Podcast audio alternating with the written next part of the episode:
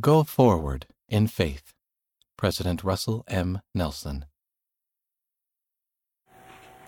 My beloved brothers and sisters, as we come to the end of this historic conference, we express our gratitude to the Lord. The music has been sublime and the messages inspiring. During this conference, we have experienced many highlights. On this bicentennial anniversary, we have introduced a proclamation to the world declaring the reality of the restoration of the gospel of Jesus Christ in its fullness. We commemorated the restoration with a Hosanna shout. We unveiled a new symbol signifying our faith in the Lord Jesus Christ and for visual recognition of official church information and materials.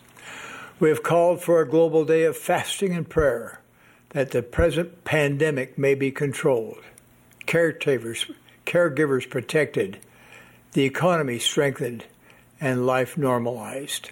This fast will be held on Good Friday, April 10th. What a great Friday that will be. Next Sunday is Easter Sunday, when we will again commemorate the atonement and resurrection of our Lord Jesus Christ. Because of his atonement, his gift of resurrection will come to all who have ever lived, and his gift of eternal life will come to all who qualify by fidelity to ordinances and covenants made in his holy temples. The many inspiring components of this April 2020 General Conference and the sacred week that we now begin can be summarized by two divinely decreed words Hear him. We pray that your focus on Heavenly Father who spoke those words and on his beloved Son Jesus Christ will loom largest in your memories of all that has transpired.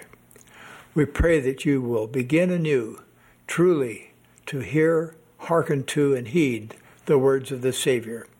I promise that decreased fear and increased faith will follow. Thank you for your desire to make your homes true sanctuaries of faith where the Spirit of the Lord may dwell.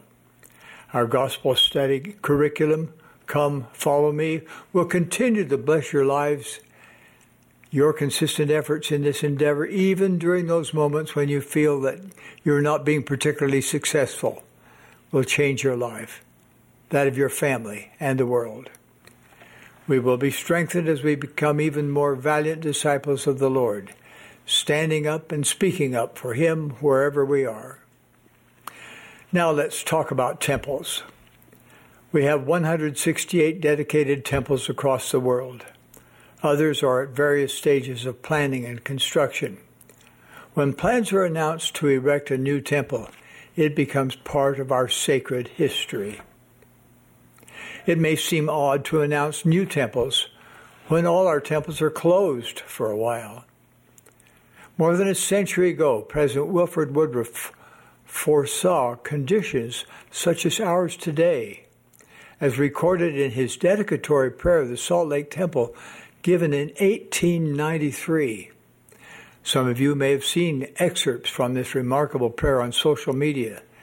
Hear these pleadings from a mighty prophet of God. Quote, when thy people shall not have the opportunity of entering this holy house, and they are oppressed and in trouble, surrounded by difficulties, and shall turn their faces towards this holy house, and ask thee for deliverance, for help, for thy power to be extended in their behalf, we beseech thee to look down from thy holy habitation in mercy and listen to their cries. Or, when the children of thy people shall be separated through any cause from this place, and they shall cry unto thee from the depths of their affliction and sorrow, to extend relief and deliverance to them. We humbly entreat thee to hearken to their cries, and grant unto them the blessing for which they ask. Close quote. Brothers and sisters, during times of our distress, when temples are closed, you can still draw upon the power of your temple covenants and endowment as you honor your covenants. Please use this time when temples are closed to continue to live a temple worthy life or to become temple worthy. Talk about the temple with your family and friends because Jesus Christ is at the center of everything we do in the temple. As you think more about the temple, you will be thinking more about Him. Study and pray to learn more about the power and knowledge with which you have been endowed or with which you will yet be endowed. Today, we are pleased to announce plans to construct eight new temples in the following locations Bahia Blanca, Argentina, Tallahassee, Florida, Lubumbashi, Democratic Republic of the Congo, Pittsburgh, Pennsylvania, Benin City, Nigeria, Syracuse, Utah, Dubai, United Arab Emirates, and Shanghai, People's Republic of China. In all eight locations, church architects will work with local officials so that the temple will harmonize with and be a beautiful addition to each community.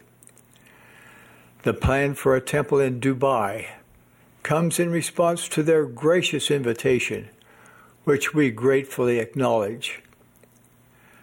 Context for the plan for Shanghai is very important. For more than two decades, temple worthy members in the People's Republic of China have attended the Hong Kong China Temple. But in July 2019, that temple was closed for long planned and much needed renovation. In Shanghai, a modest multi purpose meeting place will provide a way for Chinese members to continue to participate in ordinances of the temple in the People's Republic of China for them and their ancestors. In every country, this church teaches its members to honor, obey, and sustain the law. We teach the importance of the family, of being good parents and exemplary citizens. Because we respect the laws and regulations of the People's Republic of China, the church does not send proselyting missionaries there, nor will we do so now. Expatriate and Chinese congregations will continue to meet separately. The church's legal station status there remains unchanged. In an initial phase of facility use, entry will be by appointment only. The Shanghai Temple will not be a temple for tourists from other countries. These eight new temples will bless the lives of many people on both sides of the veil of death. Temples are a crowning part of the restoration of the fullness of the gospel of Jesus Christ. In God's goodness and generosity, He is bringing the blessings of the temple closer to His children everywhere. As the restoration continues, I know God will continue to reveal many great and important things pertaining to his kingdom here on earth. That kingdom is the Church of Jesus Christ of Latter day Saints. Dear brothers and sisters, I express my love for you. During this time of tension and uncertainty, invoking the authority vested in me, I would like to confer upon you an apostolic blessing. I bless you with peace and increasing faith in the Lord. I bless you with a desire to repent and become a little more like Him each day. I bless you to know that the prophet Joseph Smith is the prophet of the restoration of the gospel of Jesus Christ in its fullness. Should there be illness among you or your loved ones, I leave a blessing of healing consistent with the will of the Lord. I so bless you, adding once more my expression of love for each of you. In the sacred name of Jesus Christ, amen.